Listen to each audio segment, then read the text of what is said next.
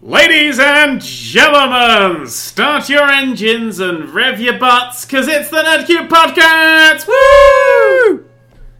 I am unenthused today. Matt's having a fun time. In the left corner, the blue corner, we have John, many a true nerd. Woo! And in the other corner, the red corner, we have Matt, Matophobia Mattison. Life is meaningless. I think in this fight, you know who to bet on now. You know who to bet on in this fight. Yeah, Matt, he's got nothing to lose. That's true. That man, Matt, that man everything in is the corner. pain. You trap this man in an alley, he will just fucking shank you. Matt, would you like to publicly bitch about what's happened in your life? I'll just I'll preface. Pre- preface. I can't say the word. Marvelous. man. I can't say. The- Matt would like to have a try. prefix what he's about to say with the following. I thought Thank it was you, John. preface. Basically, uh, I was trying to get an apartment, and I got the apartment, and I paid for the apartment. And when I got into the apartment, it turns out there's building work next door and outside the windows of said apartment for a good four months. So didn't tell me that, and it's almost like this is part of my job doing the talky recordy thing. So So you were boasting about your gigabit internet. Did it have gigabit well, it won't be at internet? night. In fairness, it, w- they do have gigabit internet there. Yeah, that's one of the reasons I wanted it. That's cool. That's really cool. I might be still moving in anyway because they won't give me my money back so much. so Oh. anyway, yeah. let's get on with it, shall we? Yes, let's get on with it and let's start with the news of the day. Should we do fresh spanking news? You know why Dan wants to do fresh banking news? Because he's only reading today's news because he only news five minutes ago. Okay, I will point out until literally 10 minutes ago, this computer would not turn on. Like, it would turn on, it would automatically try and install a new driver and blue screen because that driver was killing it, and I didn't have enough time to fix it. It was really annoying because you can't actually turn that off in safe mode. So I've spent a good two hours trying to make this computer fucking work. Thanks, Windows! I ended up just like overriding it with a fake, not real driver that seems to do nothing, and it's like, oh, that's fine. So a bit of my computer that I don't know doesn't work, but I think we'll get to that at some point. Computers are great. Computers are so good. Mm. Uh, so good. Great luck with them. But yeah, the breaking news I bought a Dalek. But the other breaking news is that Nintendo NX has a release date. We don't know what it is or how much it's going to be, but we know when it's going to be here. That's like the worst Amazon shop in the world because normally it's the other way around. You're like, I've paid for a thing, I know what it is, and it won't turn up. But this is the inverse of that. It's coming out March next year, which is really not that far away. I mean, we can reasonably Just assume, following year. like the way Nintendo's been going, like the past few generations, it's probably going to be towards the cheaper, less powerful end of the spectrum. Yes. They're probably not going to suddenly jump ship and say, actually, we've created something vastly more powerful than the PS4K and the theoretical PS5, and it's going to be better than the PS6. We're just several generations ahead at this point. Yeah, that's not gonna happen. No. Actually, what I what I was thinking for maybe the PS4K and Xbox 1.5, whatever the fuck they call it, maybe their moves because Nintendo was going to be like, oh yeah, well our console's now more powerful than the PS4 and Xbox One because they could do that for a reasonable price. But maybe these moves so they go, actually no, it isn't. Uh, we have this new one out that's more powerful. So maybe it's like an anti-Nintendo device. Maybe they're trying to just like finish Nintendo off because Nintendo at this moment are absolutely floundering. Hmm. They, the Wii U was a flop. Hmm. We can now admit that. I mean, now everyone can agree with me. Um, because I've tried for years to inform you all that Nintendo was a flop. The Wii U was a flop. I love. The, I like the Wii U. Yeah, I mean- but it was a flop. It was a flop. You know, I, I- have an interesting thought about the NX and in will it will be back because you know every Nintendo console for the past like what three, four has been backwards compatible with its previous, like completely backwards compatible. Yep. And I'm wondering how would they how how would the fuck would they make the NX backwards compatible with the Wii unless they provided a Wii like touchscreen controller with it? And I, I don't think they'll do that really. I have a doubt they'll do that. So how would they make it backwards compatible if not Well- to do that? They have to do something because Zelda Wii U is their launch title for it. Yeah, so they're gonna do what they did with the fucking Twilight Princess and launch Yeah. it on You mean flip it and same make it an entire mirror image of the GameCube version? It would Come on, let's not put that bug the fuck No, out the of me. reason they did that was because you used the Yeah. um, sw- swishy controller in your right hand, and Link is left-handed inherently in all of the Zelda games. and So rather than most people are reanimate Link to be the other way round, they thought the quicker way to do that was to flip the entire universe. I mean, Because that was it is- faster than coming up with new animations for Link's arm. Seriously. I Seriously. mean, it is Wow. an ingeniously clever, like, easy way to do it, really, isn't it? I never noticed when playing it on the Wii that it was flipped, and I only noticed when I got the Wii U version. I went, "What the fuck?" Wait, why wouldn't they just flip the character model? Well, that's a great question. Because it's, 'cause it's easier to flip the whole universe, okay? That's like Professor Farnsworth's ship. It's like, yes, this moves the entire universe around the ship. That seems like the wrong way around for that. but I, I assume if they if they had to flip the character model, they would have had to redo all the animations that of him interacting with anything. That's well, you can still interact. Very most of the time when you interact with something, it's mostly symmetrical. Hmm. You can always just flip the things as well. Well, yeah, but Like- but then in anim- in the cutscenes, he's going to be backwards as well, isn't he? He's going to be mirrored unless you redo all the cutscenes. Hmm. But but I. Uh, I want to do the, I want to do the other way around this time, which is rather than just flip it all horizontally, I want to flip it vertically. So the Wii U version you have to play upside down, and the NX version you can play the right way up. But you're on the ceiling in the Wii U version. It's the only way to sell that game Yeah, that- is to yeah, make that's ha- sure that everyone. yeah the only way to sell the NX is to make sure it's physically unplayable on the Wii U. Yep. I wouldn't be. Then Surprised. again, like, does the Wii U now we we now know where its, its life cycle is going to end? Does it actually have anything worth playing on it yet? Nope. Star Star Fox is already out. Oh my Oh, god, that that was was destroyed in the press. I know, but I mean, like in terms of like things that anyone might write about whether or not they're good. yeah, And there's not really I haven't- anything left, is there? I mean, okay, the two games I really like are gonna be Splatoon. I think honestly, I think Splatoon is so good that that's like a system seller to Yep. me. Mm-hmm.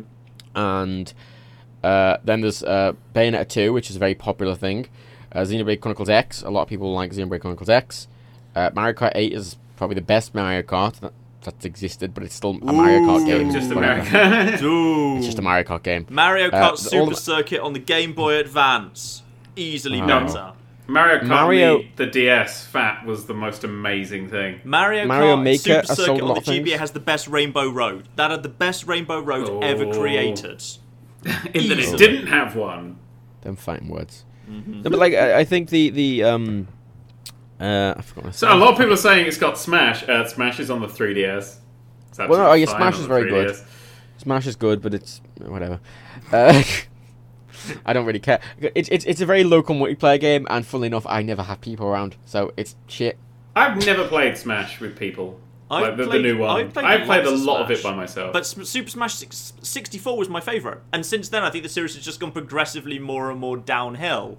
I just really love 64. I think it was simple and it worked beautifully and it was really nicely balanced. And since then, it's just got more faster and I, I don't know. I just don't like it. I don't like it anymore. I didn't like the air dodging. I don't like the new techniques to it. I think it was much better when it was simpler in 64. But they added Snake. They have Snake. They How did. it They also added a when hun- got They also Snake? added about 727 other new characters, and the more characters you add to a big complex game where you jump around and have many moves, the more Oh, unbalanced fucking it gets because it's impossible trainer. to balance anymore. Uh, we I like- trainer. I've never played the Smash Bros. thinking, hey, this is going to be a balanced fight. That's why I play it single player. It's like a ludicrous stabbing people in the air with Toon Link game Yeah. for me. That's well, I, it is that's the point. Toon Link, uh, Wind Waker HD is really good. Um, compared, I mean, it's a whole new game compared to actually the original Wind Waker, just because of how like much better. Unlike Twilight Princess, that doesn't look. It looks a lot better, Twilight Princess, but you're still playing it and going, eh. Wind Waker HD looks really, really good. The original Wind Waker still looked That's fine. Review. Dang. Please don't die. We've still got another few hours left. Oh, the, this day is so horrible. God. oh god. No, I don't think the like. I think the Wii U is like an entirely skippable console. Hmm. It never It's really skip- got like a big name behind it, really. Because like the biggest thing it had going for it that I've ever, like got a lot of press and things was Smash Bros. And Smash Bros. was just on the 3DS as well. Mario Maker got a lot of. I mean, Mario Maker got a lot of press. Mario Maker's a weird thing though, because it's just a 2D platform maker, and a lot of them exist, and I, it just because it has the Mario name on it makes it better Yeah. than them. Hmm. It kind of, from That what I can see, it was it was like a much less interactive Little Big Planet with less Yeah. charm because it's Mario and he's completely vapid and charmless.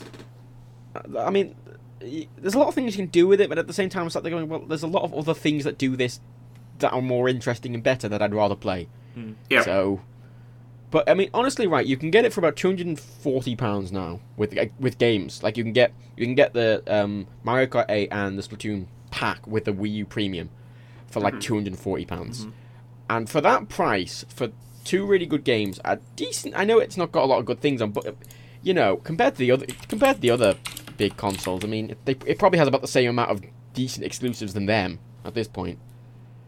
I don't Um, know. I'd it- much rather buy just a PSP Well, yeah, but well, on yeah, original DS. for for a home console. And then it has the tablet thing, which I mean is useful as just like a little home tablet if you want They to like never YouTube. ever did anything with that. They didn't, no. But you know what? For two hundred and forty pounds, uh, it's a decent little thing. Eh, it never saw. It never. It never appealed to me. I mean, I, I do technically own one, but Emma's still got it. Yeah. Well, it's not. In- I wouldn't call it an interesting console, but I'd say it's a decent console. We don't want thing. decent. Decent doesn't do anything. Nintendo used to be like we're innovators. Like the Wii wasn't for anybody at all. But the Wii was for grandmas and families, and then they went, "Oh, we're going to make this next one for grandmas and families and give it a confusing title and not separate it off Well- enough." And Well, this is another Not point with the Wii U in that it has a full Wii emulator in, so you can play every Wii game yes, as well. but it also So- means that it's got about sixteen different controllers that you can use for it. Oh god, I have Which the Wii U Pro controller, I have the Wii. U normal controller, I have the Wii Wii controller. I fucking like one of the packs comes with them plus like a Wii U Fit pad and like a Mario controller and like a fucking steering wheel thing and uh, But to the future, the NX, and how worried we should potentially be that they're not they're basically refusing to show the damn thing off until launch day. Which to me is kind of like a film that doesn't give press screenings. It's generally well, a it's, prob- worrying it's probably not. It's probably not. They'll probably close to show. They'll probably just do one of their directs that are just completely hypeless. Well, I find anyway. I mean, I, I don't really care for like Xbox very much, but I really like E3 and I really like watching Microsoft's conference because sometimes you get good stuff out of it. But like, I don't know. I feel it's it's Nintendo Directs are very boring and hypeless, and I tend to not really care about them because they tend to have about 56 million of the fucking things. But they're not at E3. They're not showing the NX off at E3. Yeah, exactly. Yeah. Which is So, very odd. so probably before, like, sort of around March 2017, we will have three new consoles in the field. We'll have the two upgrades to the current ones for PlayStation and Microsoft, and uh, Nintendo will be bringing out a whole well, brand well, new well. console. Microsoft have said they're not doing it. One of those. Yeah, I bet they will. They can say that as much as they want for now, but I totally think they're going to. They probably will, but we should assume they're They, not. they also say in- that there's lots of good stuff coming out for the Kinect. That was something they were trying to press this week as well. Oh, the Kinect's still yeah. got lots coming what? out. I for thought it. they gave up So- on the Kinect. What? Wait, really? When, when did Yeah, that they, happen? They, re- they were recently saying like, "Oh yeah, we're gonna we're gonna push the Kinect a lot more," and we're like, mm, "Okay, well they're clearly lying Well, about who everything owns the at Kinect? Like the few people who bought the Xbox One at launch. yeah, they've, they've even stopped shipping the bastards with the console. No one's got one anymore. Well, this, is the, this is well, this is the issue. You know why? One of the reasons I think the Vive is better than the Oculus, right? Is because it ships with the touch controllers. It ships with the tracking controllers. The Oculus does not. And as a result, every game, if you make a game for the Vive, you know they're going to have those controllers, Yep. and you every game can give support for them. It's like Kinect. The, the, the Xbox One Kinect was pointless because nobody had it, and they tried to push it by bundling it with it, and then they gave up. Which Yep. Just killed it completely. It's also not very good No. at anything.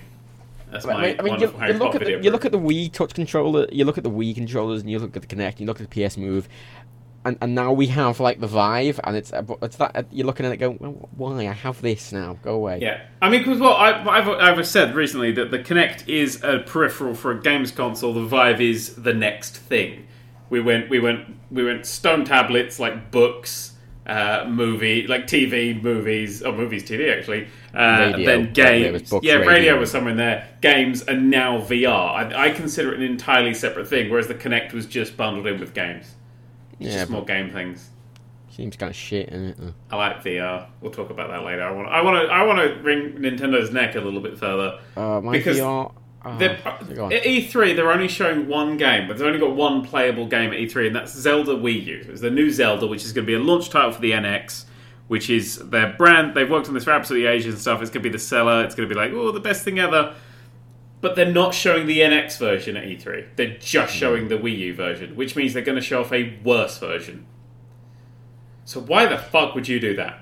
It seems it's it very much. Well, they said it was going to be made for Wii U, and it seems to be that's what it was initially started to be developed on, and they're Uh, porting it to they- the re- actually, today they've said that it, was- they, it was co-developed. It was built for both at the same time, Mm. which Yeah, does now doubt- mean that they've known that the X was a thing three years ago. Um, I like this Yeah. game because you have to just pick out where the company starts lying to you. I, I, I also apparently from what I've heard, this is my favorite thing ever that it's going to still be called Zelda Wii U even when it's on the NX. wait, really? No. That, that's that is what that apparently the Zelda Wii U is sort of like the title that they're going for because it Wait, got very popular. the game is called Zelda Wii yeah, they- U. that's not, This that's is- not the Zelda I thought naming it was just a- protocol. I thought it was just a Zelda, that was just a code name sort of thing, but I was reading today that because it was so successful on the Smash Bros. So it might be Zelda Wii U, and I assume it would be Zelda NX. But I would love it if Okay. they're both called Zelda No, Wii U. Zel- Zeldas have to have like sort of pseudo dramatic titles that vaguely hint at a theme or place within the game, like Zelda Forlorn Hope or something like that. Zelda Misguided Trip to Aldi. Yeah. It's my favourite Zelda one. Dark Souls. That would be fine. Zelda Dark Souls. That would be a fine subtitle for a Zelda great. game. That works. Zelda Grand Theft Auto. Ooh. Oh god, I would love to see like a Bloodborne like and and, and Zelda crossover. One I like would just this. not. No, it would just be the worst thing, and that's why I'd love to see it. Would be awful. Oh my god, they just call it Zelda U. That's what they're going to call it. Zelda U. But that, Or but think Zelda. right? Because one of the reasons I think the Wii the Wii U did so badly. Oh Yeah. god. One of the reasons I think it did so badly is because of its name. Uh, no, no, no, no, no, no, no, no, no, no. That is the only reason it did so badly. Well, yeah, we can accept that that's that. a I would say that that is reason number one. Giant thirty-foot flaming letters. This is how we fucked this up. Yeah, and a way to confuse it even more by launching a game called Zelda Wii U or Zelda U, whatever, for two systems. One which people still think is the Wii, and a new one, but also called it the Wii, the Zelda Wii U for the NX, but people think it's for the Wii, but also the NX. And what's the NX? I hope the NX's actual name is like the Wii Z or something. the Wii Z. Or Oh. Wii Two. They just call it Wii Two. Oh god, no! They're gonna do. I, I'd love if they did what the fucking 3DS. It's gonna be called the Wii U New, the new Wii U. oh my god, Oh. That would be the best thing. I could totally see them doing that though. Is the sad thing. The new Wii U. Like I joke about that, but I could totally see them actually. I do like that they really fucked up the naming of the new 3DS. The, the, sorry, they really fucked up the name of the Wii U, and then they just did the exact same fucking thing with the new 3DS. I mean, at least with the 3DS, Because they don't think that people actually have conversations about these things. It's just. Well, they, they The thing in is fairness, their that- legal department does everything they can to stomp out anyone having conversations about these things online. So that's probably where That's they're true. coming from. That's But the, true. the thing is, though, at least with the 3DS, the new 3DS, it was much like the PS 4.5, kind of more of an incremental upgrade, while the Wii U was a whole new console. Mm-hmm. So I think they fucked up more there with the Wii U than at least the Yep. new 3DS. There might just be It's an right, element to which 3DS they too. just don't care anymore because that's not where the money's coming from anymore. The money's coming from from fans, isn't it? amiibos and Pokemon Like- and Pokemon Go and a huge number of mobile stuff that's now going to be coming out according to the most recent statements from Can I make a disclaimer as I, I, I bought two more Disney Infinity figures? What was that? What? What was that in English? said I bought uh, two more Disney Infinity figures. Uh, And what Wow. figures were they, Matt? Wow. It was it was Judy Hopps and and the other the Fox man from from, from Zootopia. Wow. You've actually made me sad. I would like to point out that the other money sink that's like that is Lego, whatever the fuck it's called, Dimensions. And I've only bought one of them because it was fucking Chell, and you can't get her in a regular Lego No. set. Yeah. So. Well, well, that's it. No, I've got I've got like three amiibos, which are just the Splatoon ones. Well, I've got four because they've got the Zelda like Sky like fucking um, Twilight Princess one because it came with the game. And I don't like the amiibos very much, but the the Disney Infinity ones, they're just really really nice models. Like they're just so well painted and sculpted. they are very well painted, but they're buying into the idea of DLC being hidden behind another thing. They are, like that but idea. for example, you can get Disney Infinity figures for about four or five pounds, and that's a good price for a nice model. That's true, but that's also because they're a bit shit. Yeah. Because nobody really cares about Disney Infinity because nobody. Well, that's it, and they're nicer because when you buy the animated characters, like the Star Wars ones look like shit, but you know, I have the Inside Out ones and uh, the Zootopia ones, and they just look really nice when they're like actually based off the animated characters because they look like the animated character. Ah, Mm, yeah, Matt, Matt, you haven't sold us. I know. Has Yeah. anyone Trying seen the it. footage of the eight minutes of Pokemon Go that was doing the rounds online over the past few days? I did. It looked like the most boring pile of tripe in the world. It does look like they've kind of taken out large parts of the kind of the fun and tactics. Like catching Pokemon now doesn't involve like status conditions or weakening them or you know getting them down to low HP, but and then choosing the right Pokemon. I think it does just seem to be basically walk to a location where Pokemon is, then just start tossing Pokeballs that you're buying with real world money through microtransactions.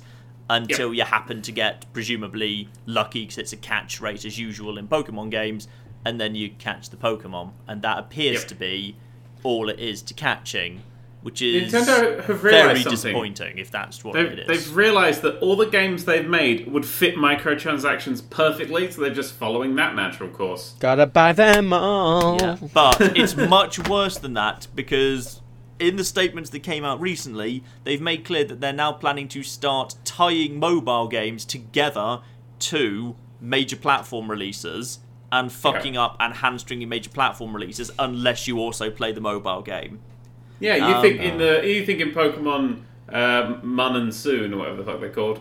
Probably not Mun and Soon. I should have said Sun and Moon because that's Mm-hmm. how it actually was. I was like, they're weird words, but I'm going to go with them. Yeah, uh, probably that will tie with Pokemon Go, and there'll be Pokemon that you can only catch by playing Pokemon Go. Animal Crossing is the one we now have confirmed, where they have specific, This they have angers me. specifically said, and I quote from Nintendo's own statement: "By playing both Animal Crossing games, users will find increased enjoyment." Which is a polite Right. way of saying that if you don't want to play the mobile game, we're going to give you a worse experience.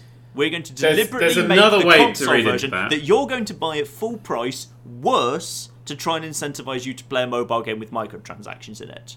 That There's is what another that is thing to saying, read and it into is that. disgusting. There's a more important thing to read into that. That means they're making another proper Animal Crossing game. Yes, but one that will be good thing. deliberately filled with little calls to action to make you try and download that nice little mobile app. This, if we can look at Assassin's Creed Unity as the clusterfuck of every bad um, sort of business game decision that we all hate, Uh huh. Uh huh. and one of the things in Assassin's Creed Unity that was sort of like that is a lot of chests dotted around the city. Oh And yeah. all- Oh, a bit- yeah. Yeah, to get it was like you must be level whatever in the mobile app, and the mobile app was filled with microtransactions. Yep. Does the mobile app even exist Like- anymore? Because that also basically time limited their game to where now, if you play it in the future, even once they've fixed it, you Well- won't be able to experience large parts of content anymore No, because well they the fi- app will they, not they exist. fixed this. They realised how badly because there was about five different online services for Assassin's Creed Unity. It was there was like the um, there was one which was just like an online web, like Yeah. a Facebook game type thing. Then there was the mobile app, and then there was the UPlay store, and then there was the multiplayer like clan thing. And so there, there ended up being a bit like so many chests locked to different things, and they ended up. I went back to it recently. All of them were removed. They're, they're there, and you can just get into them. They've clearly closed down all these servers and packed it Ah, so well, you that, can that's access them good without at the services. That is good at least. That that they have slightly future proof to their game. I mean, it still runs. I mean, e- even in t- ten years, I don't think it'll run well. E- Even on like the in, in, in the newest card in ten years, it probably won't run well still. Well, no, it wasn't a good game to begin with, and t- taking out some of the more obnoxious bits will not make it less not good. But at least it's not a game that's going to be literally lost to time, like a game where the servers are just switched off. Yeah, no, that's something at least. Still, though, that's a good example of like, uh, is it going? to Are, are Nintendo going to do something like that, where there's just like this obnoxious kind of thing, or is it going to be more direct, or is it going to be more like literally just like a companion app? Yeah, we know of we know of Animal Crossing, we know of Fire Emblem. Obviously, we already knew about Pokemon Go. To the best of my knowledge, I think we only have those three confirmed at this point for mobile apps. Fire Emblem worries me, Toe however, one because Fire Emblem is famous for having permadeath. So having microtransactions in a game where if someone dies, they're gone forever, strikes me as going to very exploitative places potentially. What's that? You can pay more money and not die? I mean, we could look at Miyamo, Mimo, Miitomo. Let's this is their first that. sort of mobile app with microtransactions in. Mhm. And the way they're done in that is it's very standard microtransactions. It's the f- same, you know, five bundle type coin deal thing. Uh, but they're being very generous with what you get for free, and then I've not actually had to buy any coins to do anything in the game. Because you get bonuses just for logging in every day. And I, it's ah, it's just it seems like they're dipping their toe in the water with this to see how much they make. Yeah, and they're probably making an absolute bollock ton from what I've heard. Yeah. It's going that I mean- way everywhere because like it, this has got less attention. But uh, Microsoft earnings report came out recently. I think that was about a week ago as well, and they've basically those show that the money they're making off traditional traditional sales, consoles and games, is going down, and the amount of money they're making off Xbox Live and microtransactions is going up. And it's and it makes it clear that it looks like Nintendo wants to go in exactly the same direction. We're going into the entire industry is shifting in this direction where the old business Yeah. model is fading in favor of more online microtransactions, small payments, nickel and diming people. I I'm sad. I'm sad that that appears to be a thing that the companies, whether they are being forced into it or whether they are themselves encouraging it and creating it, is a different question. But mm, I'm sad. Yeah, an interesting thing. Um, I did almost buy uh, game tickets in in Miitomo. Mm-hmm. I was trying to take seductive bread pictures for John. Y- yes, And, you've got uh, one of them pinned. It's really, really disturbing. I do, but to get that bread outfit, you have to play like a, this like arcade game, and to play the arcade game, you need tickets, or you need to spend the in-game money, and uh, that goes quite quickly. And I ran out, and I was very tempted to buy some just so I could get this bread outfit, so I could take seductive pictures and send them to John, but I didn't. So, well done me. Well done. Thank you. Very welcome. Yeah, I have no interest in microtransactions. See, the one game that I actually like that Nintendo makes is Animal Crossing, and I've said many times that the best menu system any Nintendo console could ever have would be Animal Crossing.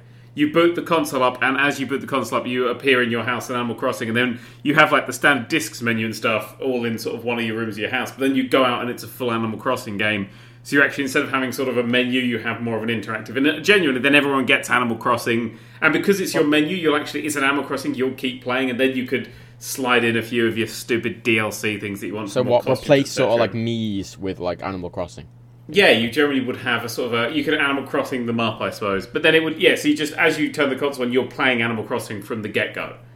Like they literally code it into the bus, and then it's just a much more fun sort of experience. Um, you can obviously turn it off and just go to standard menus and stuff, but a much more fun sort of experience, and everyone gets a nice game out of it.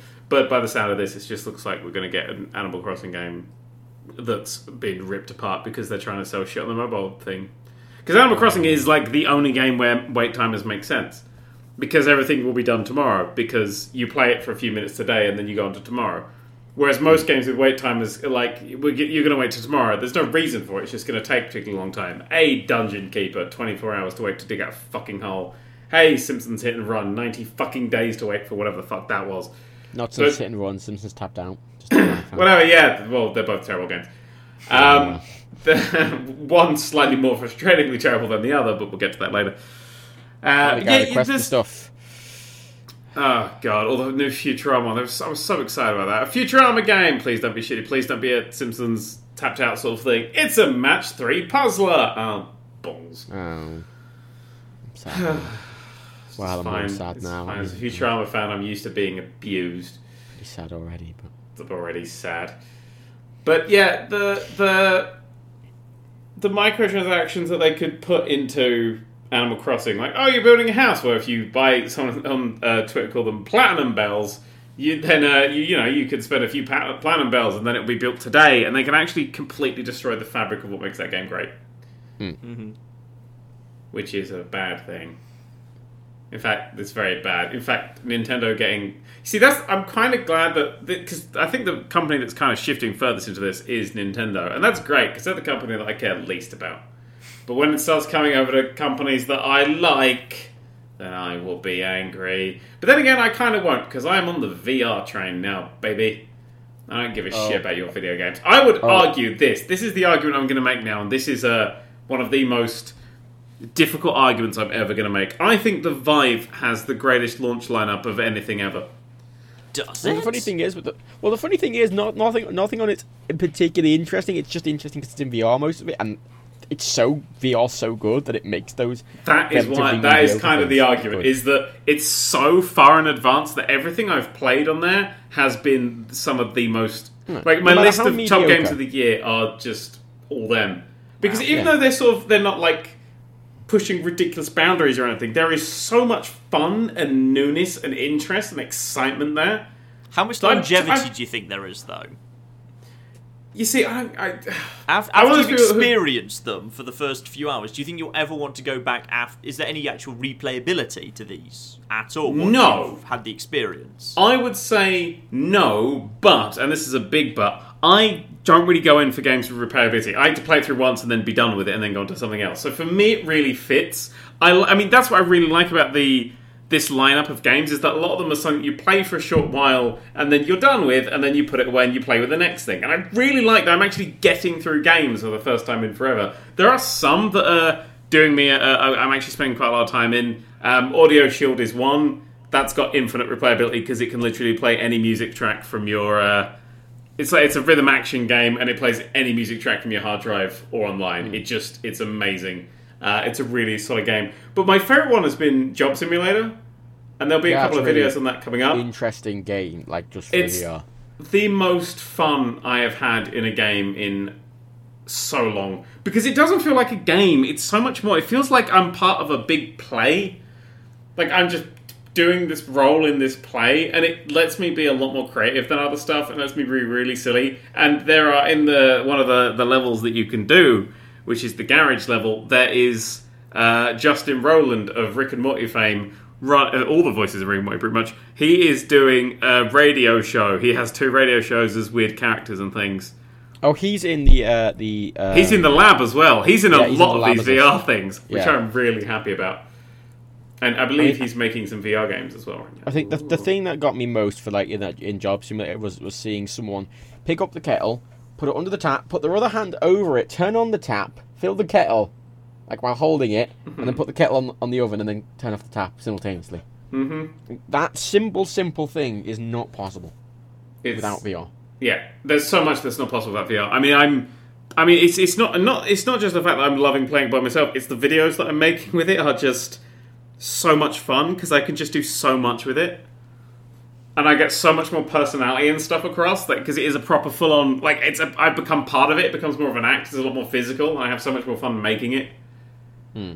I mean, the, the like the, the the tilt brush thing is a nice introduction video to VR, but then we'll hit Job Simulator on Saturday, and oh boy, Well, it's kind of it like it's kind of like more of a rolling vlog sketch, but not. It's weird. It's a weird thing, but the thing is that I've played them all by myself as well, and I have such a good time just being silly by myself because it's you're totally immersed in the world, and then you're just following along, and you're like, this is just stupid. Like you're sticking bananas in people's tailpipes before they leave, and like, ah, fuck you. And it's just it's your own little bunch of creativity that has like immediate payoff, and it's there, and it's like visceral because it's literally there in front of you. I like Oh. VR. that uh, Pretty took my payment for the Vive today, which means it should ship very soon, Ooh, and I'm so excited. You and at the be. same time, incredibly annoyed because I have no space here to do it. I was planning on doing it in a new apartment, Mm-hmm. which has it. Yeah, I have literally the bare minimum space in my office, like the literally the smallest amount of space possible. What what's the Yeah, what's you the don't. viable space it needs? It needs two meters by one point five meters, which is quite a If small can- space, but it's if you can sit okay. down and and, mo- and you can set it up to just be a sit down as well, so you don't actually need to have the big walkie roundy games, but you can do that. I might have, You to should measure, that. I might have to measure the space in the area I record because I'm not I'm probably just two by one point five. Yeah, that's I was I'm exact. I'm like two point two by one point six or something, so I'm just on the thing. But of course, you can go up to like I think it's five by five meters, and it's yeah. yeah, my office area is a little bit big. I'm starting at maybe half a meter by like a meter and a half.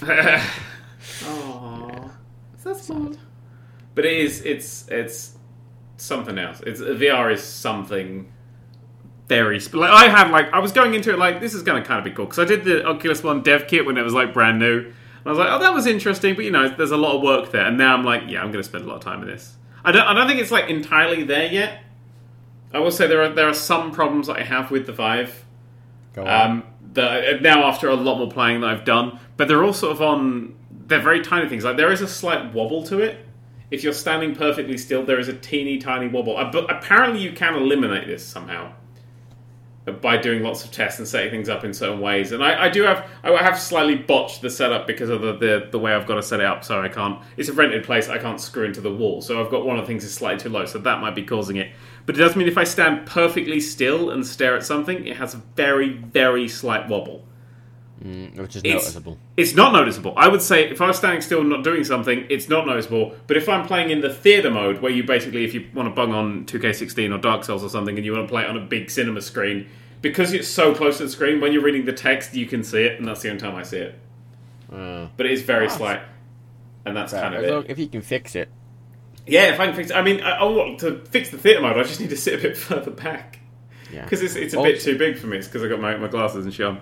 Fits with my glasses really well as well. Fucking when I get my Vive, me and you are fucking playing Hover Junkers, and I'm, I will have no argument. That's fine. That is one. That's still on my list. There are so many games out for the Vive at the moment that that is still on my list. I haven't touched it yet. There's a lot of things that I still have to get to. My least favorite game so far is Universe Sandbox Two, which has its own Vive version. Um, there is a video on this, but there, there will be a video on this. But the, the reason that that is my least favorite game is because it, it is it is the most terrifying video game I've ever played in my entire life. Right. It is horrific, and that's because your creation, like your your one, so it's entirely built from VR. It's the, none of the menus and stuff exist. It's all rebuilt entirely for VR.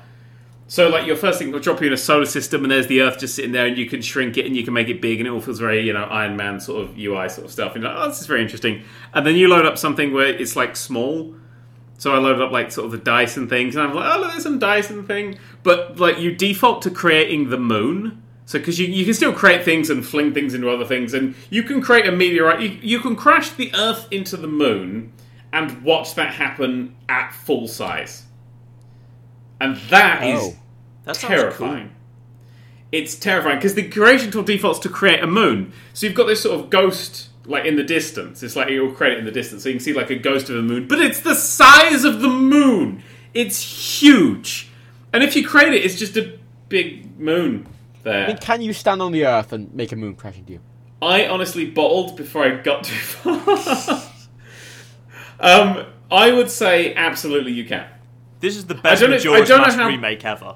I don't know how big you can get actually the um the scale of it all. I don't think you can. It is actually full sort of Earth scale. It might be. I don't know, but it is terrifying. You can sort of fly around and stuff, which is nice. And there's a little TARDIS that I found in the way at one point. Um, it's also it doesn't have everything Universe Sandbox does, and it is it's like it's the buggiest game that I've played. I actually got stuck in it for a while, which is VR fucking nightmares. Because I could, I literally go out and all the controls became unresponsive, so I'm just floating in space, like, well, I die here. But um, yeah, so it's got that's got a few issues to it, but uh, it's that was the thing that made me go, oh wow, VR is going to be really scary. There was a great game I played on the DK2 um, before they changed the uh, back end and it didn't work. Um, there were two great games played on the DK2 actually. One was you were in this somewhat like a two, like it was like a, a large shuttlecraft, like a two seater Uh-huh. shuttlecraft, large, and you just flew around the solar system. It wasn't like Rod- it was like Rodinia in the sense everything was proper size, and there was no real purpose. It was just explore. Mm-hmm. But it was so well done. Like everything you had to go through like these warp gates and everything to get to each planet. Mm-hmm. And you could not you couldn't land on them, but you could get very close. And I just think remember arriving at uh, it was it was one of the gas giants. I can't remember. I remember trying to go into the gas giant, mm-hmm. and as I went in, and everything just turned to this like very thick. I, I couldn't see, and I was I was genuinely terrified because I didn't know if I was gonna explode or where I was going, and it was this horrible feeling, and it was that VR was amazing. And Yeah. also another one uh, was uh, it was like it was an X-wing and flying around near the Death Star and shooting Tie Fighters, and that was incredible. That was I, I turned around and there was R two D two. Aww. I know. Oh. Oh, I've thought of another game I didn't like on the Vive, and that was Elite Dangerous because the text is too fucking small and I can't read it. Oh fuck! I on the DK two it's so bad that since the resolution's so low, you can't even read the text. Yeah, So it's terrible. yeah, I, I can I couldn't make out any of it. I mean, I do I do have a slight extra blur because like the the lenses blur at the edge. And because I, I have massive glasses, they blur at the edge as well, so it blurs at the edge a lot more for me. So I do have. Do you need slight- the gla- Do you need to wear the glasses? Because a lot of people don't need to wear their glasses in. Yeah, I VR. fucking need to wear glasses. I'm blind as a fucking bat. I can't see shit with it without my glasses on. Like, not even slightly. But it's like people who are like, "Oh, I've got plus one or plus one and a half." V- the VR will correct that or something. I don't know, but Yeah. I've got fucking plus eights over here, so I'm fucking fucking Mr. Magoo. I'm blind and I can't see shit. I've got like Professor Farnsworth is like his massive bottle glasses. That's what mine used to look like until I got them like thinned down. So yeah, Sexy. But yeah. So i Elite Dangerous, I tried, and I just I just couldn't get the uh, I couldn't read the text or anything, which made it sort of an issue. But I don't know if that's just again a glasses issue or whatever. But I don't want to John, buy are you gonna VR bu- contacts. Johnny, are you going to join us and buy VR? Because I, I've held off for now. It's a lot of money. It's a big amount of money for the Vive. I see from the YouTuber's perspective. Perspective, my uh, argument was I'm going to buy this because I know I'm going to make a lot of videos with it, mm-hmm.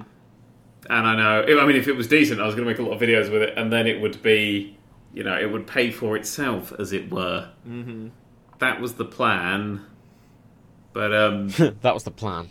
but my uh, I'm pretty. I don't know. It's something else. It's it really blew me away. I haven't been blown away by a game for quite some time, or anything like this. I mean, I'm very much looking forward to getting Euro Truck Simulator working with it because apparently that is now been modded into the Vive. At that point, could you just become a truck driver? Would Yes. that potentially be easier and also If pay that you? works properly as I think it would, I'm going to buy myself a steering wheel. No, I think he means actually, literally become a truck driver. Yeah. Like Why would you life. do? Why would you actually do that? I can do it from the comfort of my own Vive headset. Because they pay you for doing it in real life. Yes. But this, I paid for playing games anyway, so We, we've got, we've Well, come it's a difference dangerously between- close to the Simpsons yard work simulator joke. we are. Oh my god, playing Job Simulator. That's all the jokes I want to make all the time. I'm like, that's exactly what this is. That's all hmm. this is. But yeah, it's it's nice, and uh, the best thing about it is they actually realise that people are going to want to see this shit on YouTube, so they kick out a nice 1080p video stream for you to use. Oh, that's the best thing. So I can actually get videos of this thing and glue it all together, and make it proper. I've got two Job Simulator videos in a row. Um, I'll see how people deal with those. They might become four because I would love to do each job. Because I was literally going to go through all four jobs in one video, and then I got so much fun stuff happening that I just did one for each video. I may have to get one of these. These sound very. These sound so fun. good. It's it's like it's just my favorite one in that is the in Job Simulator is this is just like sitting behind the shop door, like fucking clerk style, just behind the just behind the jump and giving people lottery tickets and that sort of thing, and doing lottery tickets myself when no one's there, just getting the laugh when you win. My only downside with Job Simulator is that they could quite easily have given it sort of like a random mode. Where you get sort of a nice bit of longevity. There is something when you finish all of them. I don't want to spoil what it is, but it's not like a random mode. The way that the people will come in are always the same, and it's it's always like fourteen to sixteen steps on all of the games. You always have the same jobs to do. So it is again everything seems it does feel a bit tech demo-y, but it's also some of the best gaming experiences I've ever had, and it does last like hours. So How is I mean, the I spent, pricing going to work for this? Like, are the games when they start coming out rather than just being included in the launch, are they going to be appropriately cheaper This than traditional is- games? interesting Oh, because a lot of them are like thirty pounds for basically a ten. Job pound Simulator game. came out at forty dollars, and then they priced out. They knocked that price down ten dollars permanently because they said, okay, now we've seen sort of what everybody else is doing, and the field sort of settling. So at the moment, it's everywhere, but it's starting to sort of settle around. Um, it's quite. It seems to be a bit more expensive than a standard game for the sort of longevity and thing, but I'm okay with that because it's so much better. It's like when people are like, "Oh, you've spent, you know, sixty pounds and it's only a uh, what? What's a game these days? Forty pounds and it's only like a five-hour game." I'm like, "Yeah, but I, I like music. I go to concerts and that shit's just an hour and a half for hundreds sometimes. So you know, we'll uh, we'll not do that. We'll not argue that." I don't know. I think uh, the Vive is if you've got the money. Like I bought fucking every game that could come out for it because I'm so fucking hyped by everything. I'm like, oh, is it? Oh, is it? horror shooter. Fuck that one. But everything else feels Yeah, good. yeah. Oh my god, I'm not doing horror games in that. I can I can barely deal with the fact that the moon exists in VR. I'm not going to deal with zombies running at my face. That's just terrifying. I remember. I remember one of the things I tried in the DK2. It was because on the DK2 obviously there was no store, so it was just a lot of trying to find Yeah. things to download, like tech demos. I remember one of the things I tried. It was like a grid-based dungeon crawler thing. What, and I like, assume that's what um, it was. You know, you Da- well, what's it? What's that? There is one. The thingy one. There is a grid-based dungeon crawler that's in 3D, and I'm wondering if it was that. Is the turn-based one? I don't know. Well, was, I, I, don't, I can't remember. Okay. It probably was. I mean, movement's turn-based, but combat wasn't. I can't remember what it was, but I, I distinctly remember like going through and moving along and going, oh, it's quite dark. I didn't know it was a horror game. Then I, I looked up at a hole in the roof, Uh-huh.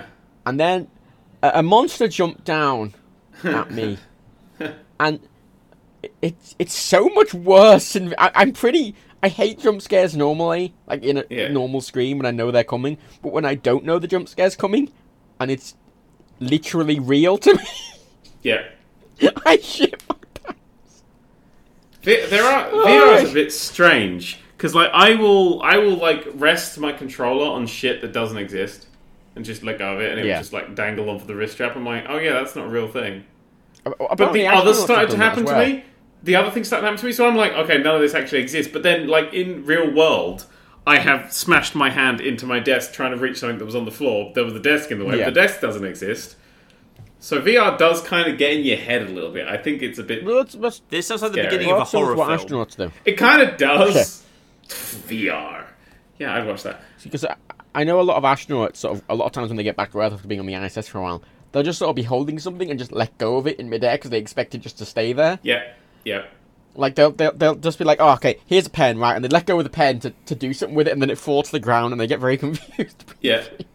There's a lot of stuff Isn't this. I mean, basically the story of the the bloke, the the FBI bloke in Heavy Rain? He got really obsessed. Yes. He suddenly couldn't. He had done too much virtual reality, and all of a sudden he starts seeing little tanks crawling on his desk, even when he's I not thought that was just augmented. I thought that was just augmented reality, not virtual reality. 'Cause he still had his desk and He, stuff. tur- he turned his office into like a lovely little autumn wonderland. So kind of a mix. I guess it's probably still augmented reality, just very augmented reality. If you start Yeah, bleeding from your nose, stop using the Vive. I bleed from my nose all the time, dude. Well, someone someone's made an interesting point in the chat about about sort of how many people are going to have a heart attack due to the and I don't think people are necessarily going to have heart attack, but you know the way sort of like um. Oh no, people are People going to die in VR. People are going to absolutely die playing VR. No, this is the thing, right? You know PTSD, right? yeah. Okay. Could you legitimately get PTSD from VR because it's so realistic from doing something horrific in VR? I think it can do, but I don't think actual PTSD because you can walk away from it immediately. It can be a, Yeah. it can be something that screws you up for a moment, but then you realize you could walk away from it. Well, yeah, but do you, but do you think like the horror thing, like like that jump thing on me in like a really low res sprite? I want to point out it was like style like N64, like SNES style, like Doom. It was like Doom level Yeah. of quality, and it's Almost- something really realistic. Almost Yeah. certainly yes. Because do you remember when um, Avatar, the film, came Mm-hmm. out recently, and there were stories in the press about people who had seen it 14 times and were reporting depression because they were so sad that they weren't part of the the Na'vi race, for example. They'd got so into it because it was so Yes. because it was And 3D. that's- And you know, that's just clearly there were mad there are mad people in the world. So if people can get really obsessed with you know a two and a half hour 3D film, yes, some people will get obsessed in positive and negative ways with VR. Some people will become so obsessed with it that they use it way, way, way too Well, much there's the Star- and there's a stop being Star able to Trek function episode in the real this. world. And some people will There's a Star Trek screw themselves up being too Yeah. scared by Right, it. there's an e- there's an ensign in one of the Star, I think in the next generation, and that they've created this hollow um, deck world for themselves, Mm-hmm. and they just they have this addiction to it, and it like it's so realistic that they keep. I can't remember what it was. I can't remember his name. He was sort of like a half main character, but like they've they've covered like Star Trek have covered a lot about like VR and sort of virtual reality Yeah. and how it can affect people, and I'm, I'm genuinely, I, I am genuinely curious like how, yeah, how it's gonna fuck people up. in, It's to like fuck people up horrible ways. massively. Oh, it's to fuck people up. Like, not up just massively. well, not just getting not just getting obsessed, but you know, like like a fucking demon spawn hell beast like jumping out at you when you're not expecting and gnawing your face off in VR.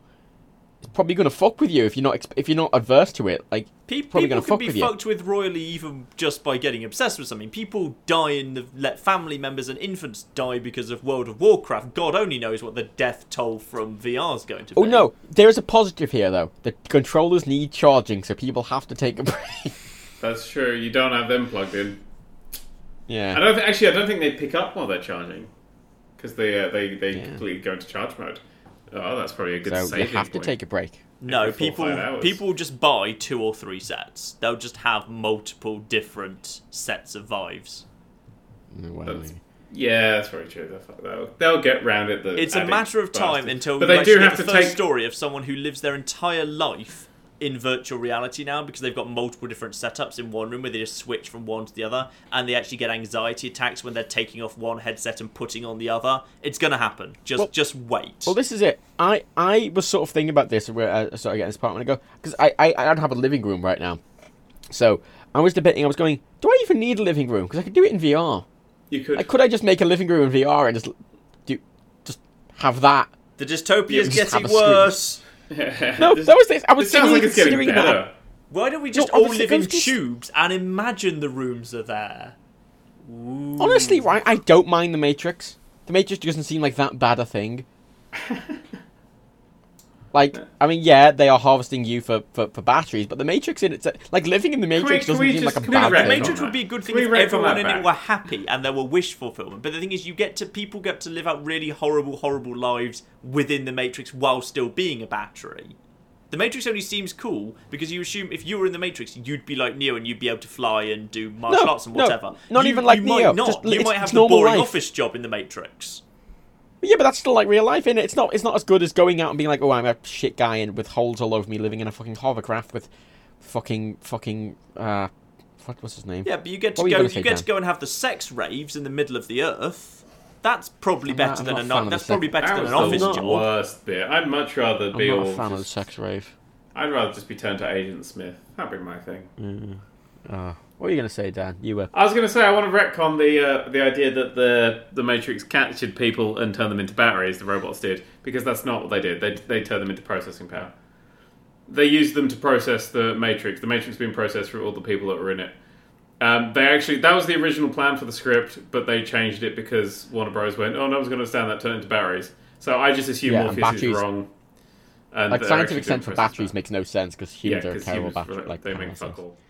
Okay, what else is there to talk about then? Then, then. Well, I John want, has a I thing. want to talk about the hugely important, possibly entire industry changing return.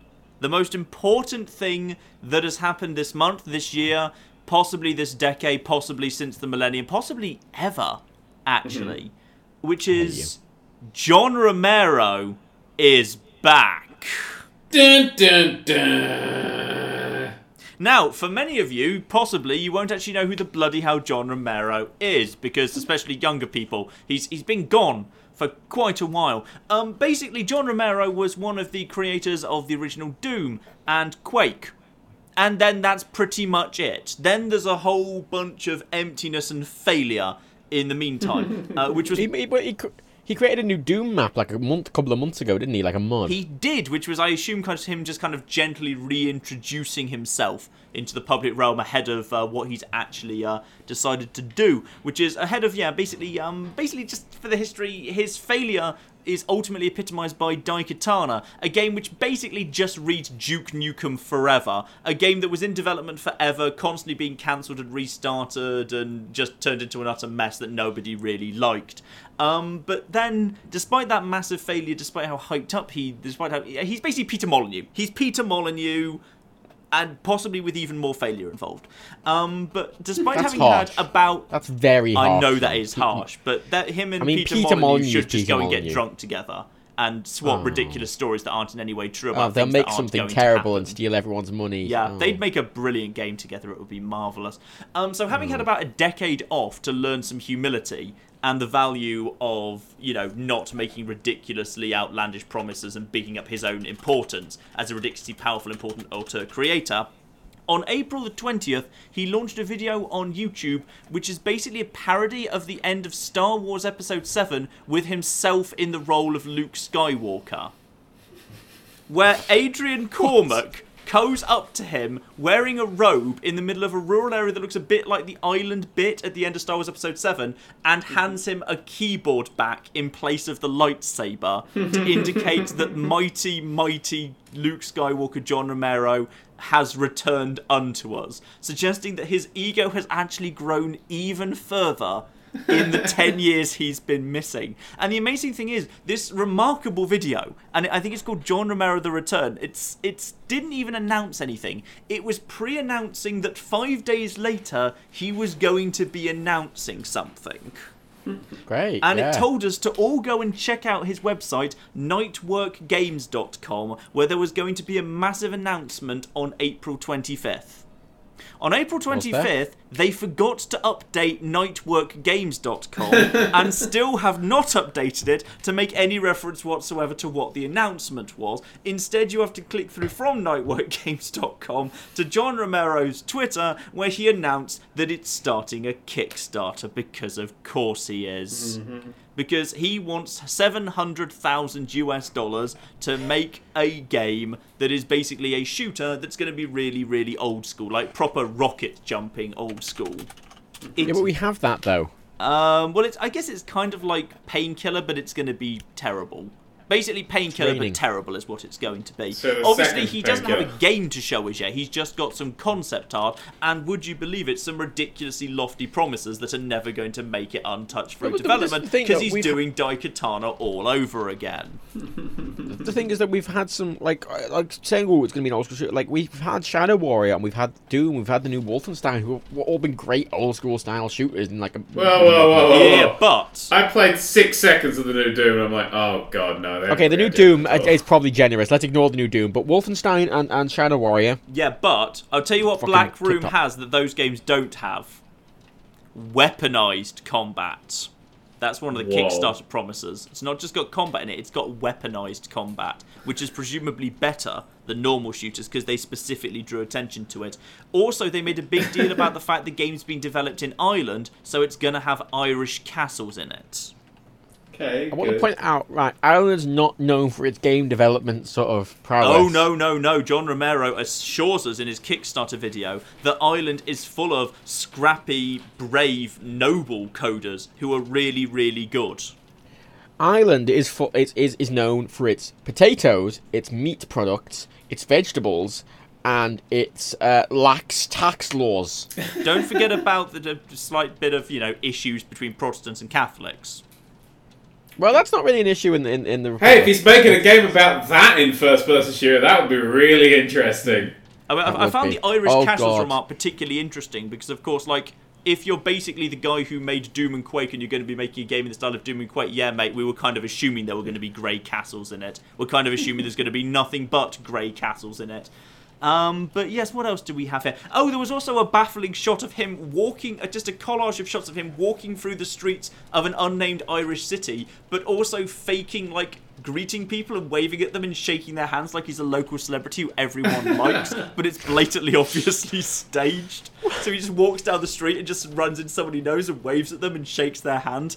Um, it's ridiculous. And then it goes from John Romero introducing the game into a Batman kind of gravelly voice talking about the game. Except, despite the fact they've decided to hire someone with a kind of gra- a Batman gravelly voice to introduce the game, the writing feels like it's been done by like a teenager because it's incredibly badly written. Um, I, let I me wonder what Hideo just, um, Kojima was up to. let me just uh, quote some of the things in, in Batman voice uh, that's in the video. Um, so basically, the concept for Black Room is that it is um, a technology to be anywhere, anytime, in indistinguishable virtual reality. All in a black room. Oh god. Yeah. Uh, but then, So- but then, unfortunately, and this is the twist: something went wrong. You might call it a glitch.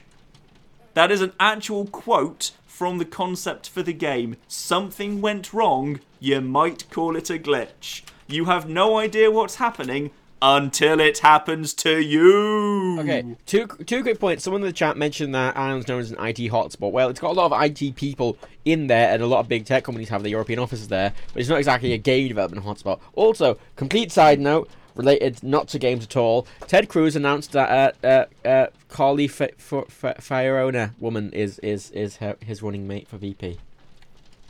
Ooh, what's VP? Most victorious person. Most victorious Oh. Person, yeah. What's The that got ex- to do with John Romero? Literally nothing. She's the most valuable player. She's the Do ex. you know what my favourite John Romero fact is? And I hope it's still true. Go on. Mm. If you go on his Wikipedia, one of his categories is the word hair. He has terrible hair. He does have a lot of hair. I think he's been growing it out even more for his big Skywalker reveal of pulling the hood off to reveal a ton of hair and a beard. I'm gonna now look this shit up because I want to see if it's still It's there. really bad It's one of my favorite facts about it. It very likely is still there. So very that's bad that hair. is in fact John Romero's massive new Kickstarter. Don't back it; you'll just encourage him. Well, the problem is like this. Biography, personal life, hair. His hair is above recognition in games. This is the dude who invented the word deathmatch and sort of basically kind of invented the FPS a bit. What is he? My, And my- his hair is above his. How good is his hair that it's better than the first person shooter? See, my, hmm. my biggest problem with, with the sort of Kickstarter is just that, like, most Kickstarters, even, like, cheap ones, they have something to show. Yeah, they uh, mm-hmm. particularly like professional game people should probably have something to show uh, more than just concept art. Professional and also game footage people of Adrian never. Carmack painting with oil paints. Ever, ever do it. Tim Schafer didn't do it. Peter Molyneux didn't do it. None of them go, hey, I've got this idea that I'm working on. They go, hey, I'm well known for doing a thing. Here's my next the thing.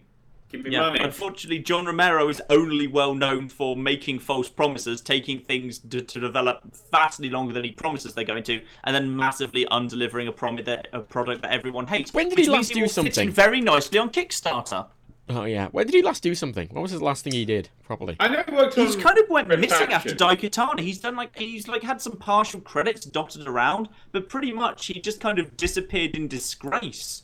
Like I always kind of assumed that at like the Daikatana after the reviews came in, like someone picked him up when lightning was coming out of his hands and threw him into a big pit, and that was the end of him or something. Oh it my God, what if he he- he's disappeared doing- off the face of the earth. What if he knew the ending of the new Star Wars and just vanished because he knew that Luke was going to vanish? He's trying to make himself the most Luke Skywalker in the world.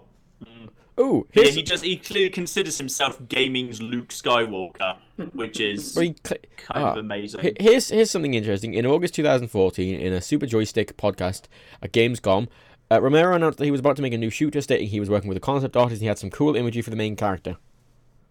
That will presumably then been Adrian Carmack, who's since been confirmed he's working with on making this, and we have indeed seen some of that art. But when he's discussing Adrian Carmack being uh, the uh, the lead kind of uh, art person, it cuts to footage of Adrian Carmack painting with oil paints on canvas, And I also is a very strange thing to cut. I also to. want to point out what's very strange about this is he said this in August 2014. So, in the past year and a half before he launched the Kickstarter, did, did they do nothing? That, He's trying that to is find pretty much the standard. John Romero timescale. Yes. He was, he was just trying to find a village in Ireland that he was allowed in still. Oh, He was Oh. probably spending flying it all on hotels, rockstar lifestyle, huge amounts Island. of ad- I kind of imagine him stealing a bag of crisps from Tesco's, and then when he gets caught, complaining that he invented the FPS. and that should lay him off. Like, I made Wolfenstein 3D, for fuck's sake! I'm John fucking Romero! Ah. oh, Holding like a carrier bag with like some sensation chili flavour just stuffed on in there. oh, oh yeah. It's expected to be released in 2018. Oh, Wow. apparently- Never gonna happen. apparently he, mm. he- he took part in a game called Dangerous Dave in the Deserted Pirates Hideout Oh, everyone's favourite. in 2015. That's his most recent that? thing. Gotta Google it. Yeah. I think I've heard That actually, that just It's an iOS game. My game of the year last year. It's an iOS game uh, that looks really shit, like incredibly shit. Notify. Yeah, I got that from iOS game. Oh, here's the newest update as well. Uh, what the, the changelog for version 1.1. The first bullet point in the 1.1 uh, changelog is notifies the player about the benefit benefits of paying for in-app purchases. Wow. That sounds. There's only one in-app purchase though, which is just remove ads. It's like it's a free game and you pay a pound fifty if you want the ads removed. Okay. So that's Basically, John Romero hasn't done anything of note for two decades and now wants 700,000 US dollars to turn his fairy dreams into reality. yes. I've not done anything for almost three decades. Can I have seven hundred thousand dollars, please? I don't know. Have you tried launching a Kickstarter? I haven't. Interesting. There This, you go. this game is solo developed. No, wait, what? Uh, what the fuck? Alfonso Romero. The fuck's Alfonso Romero? Maybe there's more. Maybe his clone batch is leaked out. Oh, Oh, Maybe that's what he's been doing for the past decade, cloning himself, oh. getting ready. God. The worst. thing. Clone Wars. Oh my god, it's all Star Wars. Trek. Star Wars. I was right the first time. I mean, has anyone actually been keeping that close an eye on Ireland? Is it possible that John Romero is every fifth person in Ireland by this point? He's been just slowly taking it I over. mean, Ireland's population is like five million, so that's distinctly possible. He does look like every fifth person in Ireland, though, which I find quite entertaining. uh, right, anything else to bitch about John Merrick? Because I've got to bitch about something now. What would you like to bitch about, Dan? I want to bitch about Mirror's Edge Catalyst. Uh, uh, So pretty okay, okay. Just to say before Dan goes on a rant, me and Dan hate the new Mirror's Edge Catalyst. John th- likes it, thinks it's all right. No, no, no, no. Uh, that's okay, okay, okay, okay, That's fine, way okay, okay, okay, okay, okay. Um, but we want to just say that just because we don't like it doesn't inherently make it a bad game. So go on, Dan. Oh, there are bits of that game that are, are bad. Oh, they are, but the whole game isn't bad just because we hate it. I mean, I think it's a bad game. I go as far as to say it's a bad game. It's it's it's blurry and it's a mediocre game. Yeah. It's no, it's bad in places as well. Oh, some bits it's good, some bits it's mediocre, and quite a lot of it is bad. Okay. Because it's like as an actual, if you take it back, it's like there's this thing that happens when you play video games, and then you play an open world video game. And you go, oh my god, all video games should be open world, and then it's four years later, and you play way more video games. And you're like, I'm fucking sick of open world games. Oh my god, I want small linear things. And that's where I'm at, because like when I did my Mirror's Edge video, I was like, oh my god, I want it to be open world, it'd be the best thing ever. And since then, I've been like, oh no, that's just going to be a mistake. Because that's not a game that works in world, because that's not a game that works with backtracking. Because Mirror's Edge works with sort of trying to struggle and work out where you've got to go, and then, you know, you can do it faster and faster and learn it. But like the actual game was basically a one way trip through a nice, interesting That's an interesting point because there are a lot of places in Mirror's Edge that you just simply can't go back on yourself, and they've had to Yeah. design this catalyst so you can, and as a result, the levels are just not very interesting and not very layered. Yep. And it's also bad in places. See, it's it's like I thought. I, did, didn't have much hope because it's EA and they seem to take a thing and they go, hey, how about the mainstream? What if the mainstream like this thing as well? And I wish they'd just give Mirror's Edge Catalyst a much smaller budget and like just make a thing for the people who liked it. Just get people in who like to do the first one and then, you know, make a game for the people who like the first one. because that they've- would make me happy. They've came out and they've clearly had like a marketing team sat with the developers and go, you know, this game feature will hit this market very well. We feel yeah, that you know, upgrades. We'll yeah. do this. We'll do this. Leaderboards. asynchronous multiplayer. You know, all these things that just aren't necessary. Yeah. You know, we feel open world games are very popular right now. Uh, we feel it hit this uh, this the mainstream market very well. Uh, if we launch around sort of this this time scale, you know, we don't have much competition at the time. You know, it's a risky IP, but we feel as it's matching a lot of these these these proven uh, game elements, uh, we feel it will sell very well and it'll hit this market very well. Yeah. Yeah. How do you feel about Mirror's Edge Catalyst as opposed to Portal 2? well, you see, Portal 2 took the wrong thing around with it. I really like Portal for its puzzles, and the comedy was a nice icing on the cake. Whereas Portal 2 went, hey, everyone loved the comedy, and then sort of focused on that, and the puzzles sort of focused the other way. Whereas Mirror's Edge went, hey, everyone loved the parkour, let's bundle other shit on top of it. Yeah, I mean, Portal Two didn't overcomplicate itself that much. I mean, it did a bit, but Mirror's Edge Catalyst. Imagine just- if, like, Portal, uh, Mirror's Edge Catalyst, to, to, to get that comparison right, Mirror's Edge Catalyst would have to have, oh no, sorry, Portal 2 would have had to have a cake joke every five minutes. Plus, it would have also been open world, plus, it would have had car driving sections, and it would have given you guns with aliens to shoot. and also you would have It's had, you have to upgrade your Portal gun in an XP screen. Yeah. Because Mirror's Edge is a game about running. Mirror's Edge was a game about running and jumping off things, and that was pretty much it. And that's all you had to do. You had to run and jump, and that was it. You had to run and jump, and maybe occasionally slide down a pole, and that was what you do. And in this one, it's like, oh yeah, collect the like each area's got like seven different sets of collectibles. Oh, the, like the chips and the weird floaty orb things. Weird and- floating orbs. There's chips. There's uh, d- designs. There's the bags. There's uh, security things. There's the billboards. security things. There's billboards. There's also the audio. There's just Oh, so many logs. things that are The just Oreos. scattered. Or- The audio. It's audio I'd, logs. I'd, collect. I'd collect the Oreos. Just collect Oreos. But there's so many things. If we're hungry, go out and pick us up some Oreos. There's seven dots around in each area of the city.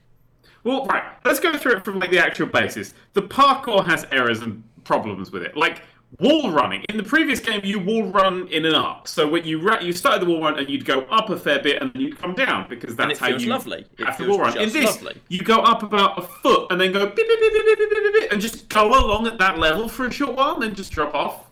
And it just stops. It's So you don't actually get that nice arc, so you don't have to kind of go, yeah, it's everything's just been simplified just that little bit. Everything's And it's all uh, just the been- running's faster. It's easier to get up a, a, a thing. It's you Mm. know it, you, when you fuck up like by not landing correctly, it's a lot less punishing. Yeah, you can just yeah, they've And you've taken got that timing away from the landing roll. The landing roll has no timing skill at all now. You just hold down LT the moment you start dropping, and you yeah, will you just always go, drop. oh, that'll be fine. Whereas yeah. pre- when I played Mirror's Edge, and I played yeah, both right. of these for the first time recently, like the first few times, I actually cocked I didn't get the timing right, but then I started figuring out how to get the timings for the roll better, and I started doing things a lot better, and I looked a lot more badass while doing it. Because Yeah. the game was rewarding me for practicing, because I messed up a few times. First, Catalyst, I'm not sure I. But I'm not sure I failed any point during the whole beta when I was playing. I think I just did it all first time pretty much. I failed a lot because I got stuck in the floor quite a lot. Because I was Yeah. like, hey, can I go this way? Fall through an invisible thing. Guess Yeah. not. Hey, can I go this way? Invisible wall. Oh, guess not. I go, can, oh, can I, didn't climb- get that so much. I did have the problem that every single time there was any form of cutscene, VSync turned itself off, refused to turn on until I had to restart the game. That was annoying. My game just didn't run, just tanked. Just absolutely tanked. It ran like It actually Everything pretty much crashed after. it ran yeah, the first very actually for me. surprisingly well for me, oddly, but it's That still just means it's built for some cards and not others. Well, it's which weird is 'cause- always fun. the game ran kind of fine, but then in the cutscenes it like dropped to fifteen. Ca- cu- cutscenes are like Yeah, the cutscenes are awful. Yeah.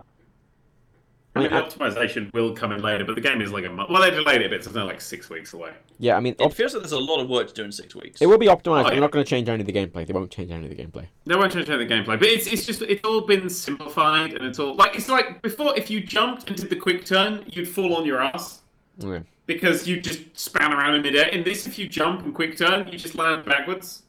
Yeah, I can't give the middle finger to people behind me anymore, and that makes me very sad.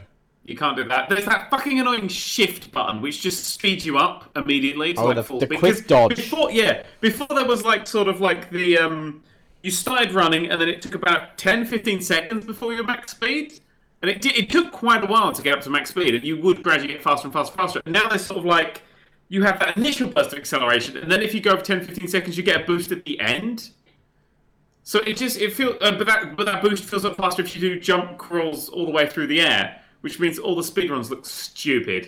If you try and watch any replays, everybody's just jumping and crouching in midair and landing and jump and crouch and shift, and it's all just jarring and there's no flow to it. To go faster, you lose all the flow. Yeah. There's a lot of just there, but that's sort of that a really fast shift that gets you up to pretty much I think it's max speed until that bar starts charging. So you push a button, you make max speed. There's no momentum. This is what fucked Sonic the Hedgehog over when he went 3D. So he lost the uh, the concept of momentum. The he just funny went is, fast. the game still has basic concepts of momentum, but for some reason they just made it so it, that it's not necessary. It's like, oh, we put this Yeah. feature in, but here's a bypass. yeah, It's like it's also really annoying how small a, slope has to be if you have to only slide down it. Oh, There's some yeah. very short slopes that you just start sliding down. And you're like, uh, clearly a fucking baby can. yeah. You start walking up something and you slide backwards. What? I, I have rubber shoes. They can grip. The, what? Also, also, this is the one that infuriates me. I like to go with runner mode off. I don't like runner mode on because Oh, that is fuck like runner go mode. here and it only tells where to go. If you turn it off in this, it turns off where the goal is. Yep. You can't see where the fuck you're supposed to go. There's no blip for it, so you got to keep like aiming and going. Is it there? Is it there? Is it there? It's it's a lot harder to find out where you're supposed to be going. Uh, one Well of the done. things, Whoever thought that was a good one of the fucking things idea. I really hated was that there are. Um, it's a very small thing, but it's the fact there are like shoe marks on walls. Yeah, it, it- you've turned the mode off because I don't want to know the places that uh, are supposed to be going. And there's wall marks for wall running, which do go in the up. Piss me off as well. But there's wall marks, and then there's wall marks for walls you can scramble up or are supposed to scramble up. So there's a lot of clues of go this way, go this way. It feels very handholdy. But that, that, that's not what necessarily annoys me. It's not the handholdiness. It's like from a story perspective. What I loved about Mirror's Edge 1 was when you were running across all these areas, it felt like you weren't supposed to be there. It, they're not mm. designed for that. You're abusing the building. Right? Yep. And in this, it's like, oh, a billion people have been through here before, and Well, that's it. Everybody's sitting around. Any person you interact with is already there waiting. yeah. So all the people that give you missions and stuff are just standing there doing nothing. There's the woman right at the start who's like just standing there, like, no, you can't do me yet. And then you go to a few missions, she's like, oh, runner, I've got a job for you. So you do a job, and she's still there. Yeah. And everyone's just still there and like running between two people. They're always just standing around. So they felt it felt like it was just a lot of static people. There were no other runners just running around the place. There was that mission. was- There was that mission in the beta where you had to go into a building, and that felt like Mirror's Edge One. and It was a structured linear level where you were running up, but Yeah, that that was probably the best actual story bit. But then it was like, hey, here's some people, and then I fell through the floor, and things just went wrong in that mission. I got, I kept kind of, because I'm playing really fast, because I'm kind of used to Edge, and I keep fucking turning this up. Although I had to play it on a fucking controller because you can't rebind the key, so I couldn't play it the proper way. Max, play the proper way of playing Edge, please.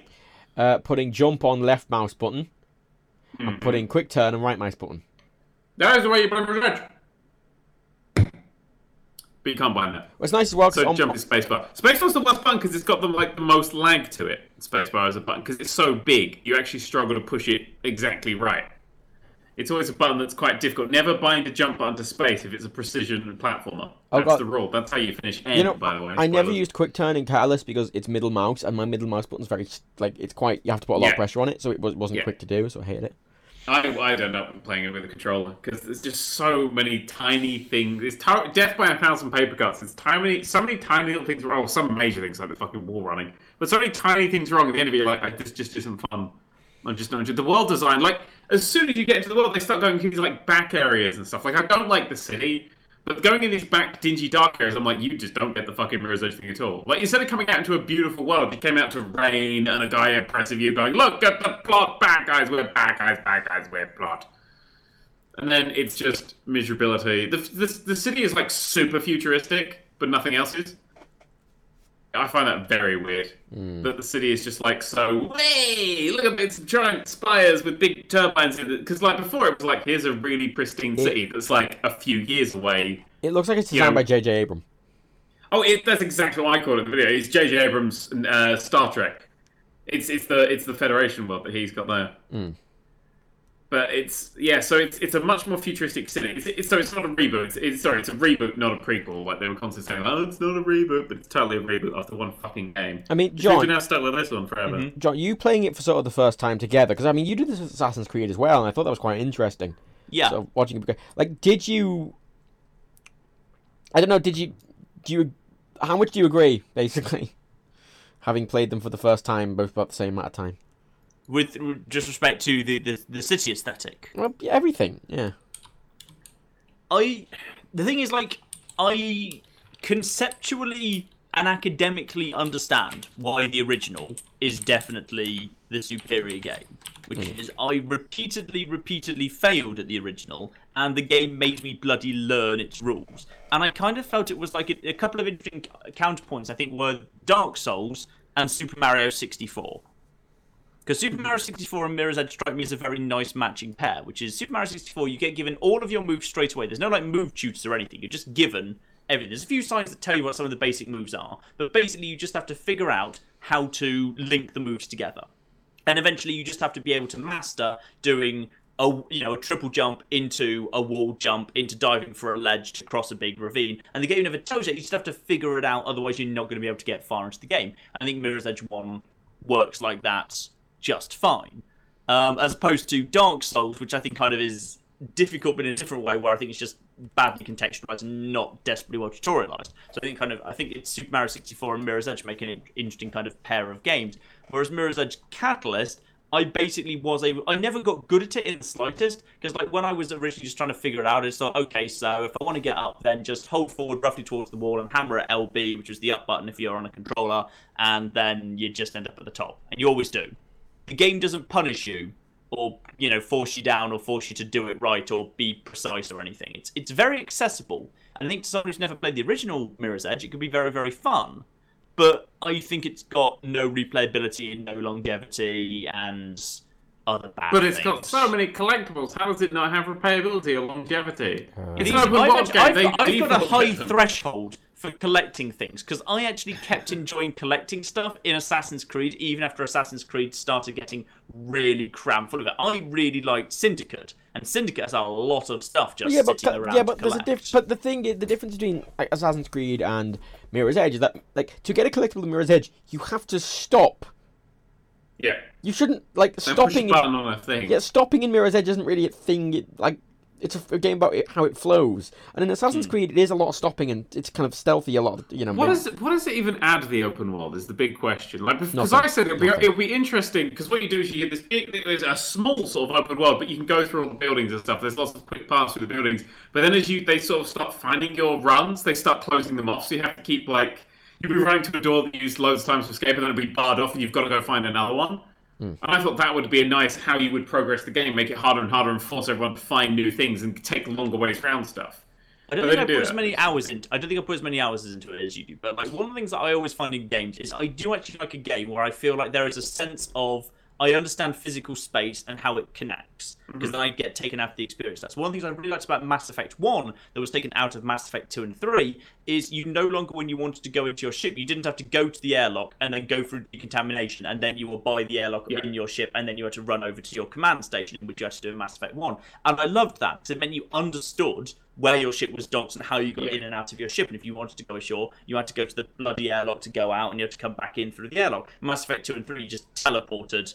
You know, you just went to the you know star map. So if you wanted to go, and you just teleported, and you were on the ground there. Your shuttle had just dropped you off. But you never had to go down to the shuttle to get in the shuttle or anything, and that really annoyed me. So I quite liked the idea that like it did bug it did bug me a little bit in Mass. Uh, sorry, not Mass in Mirror's Edge, the first one. Like when you finish a level and you get your little anime cutscene, then you just did a new level, but you don't really understand how the levels interact with each other. Like at the end of the second level, where you've just done the well, you're just kind of you're on the run from the police uh, because you've just done you you kind of you run into Kate and then you escape from the building. Then you go underground and you go to your base wherever that is because it never really tells you where in the city your base is. Then at the beginning of the third level of the original Mirror's Edge, you then just kind of pop up and you're in this kind of big storm drain thing and the police Yeah. find you within about 10 seconds, and all of a sudden there's helicopters and snipers shooting. It's like, wait, what?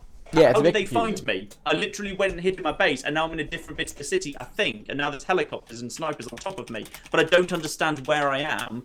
Am I right next to that original building? Because I'm looking around and I can't see it anywhere. And it bugged me because I didn't understand how much time or space had passed Well, the funny between thing the is- second and the third mission. I mean, Catalyst and that took me that. out of it a bit. But the problem with Catalyst I had is that the map isn't. It's not like what Dan suggested. Every major level is its own. Like it's a, it's a building you can't get into normally, Mm-hmm. or it's a yeah. It, it's all these areas you can't normally access. So all the map serves as is a level select screen with a lot of faff. Yeah. It's it's not like GTA where all the missions take place within this crafted world. Very little takes place just normal missions. Very, you know, like going into that building is like that's that's not an area you can access normally.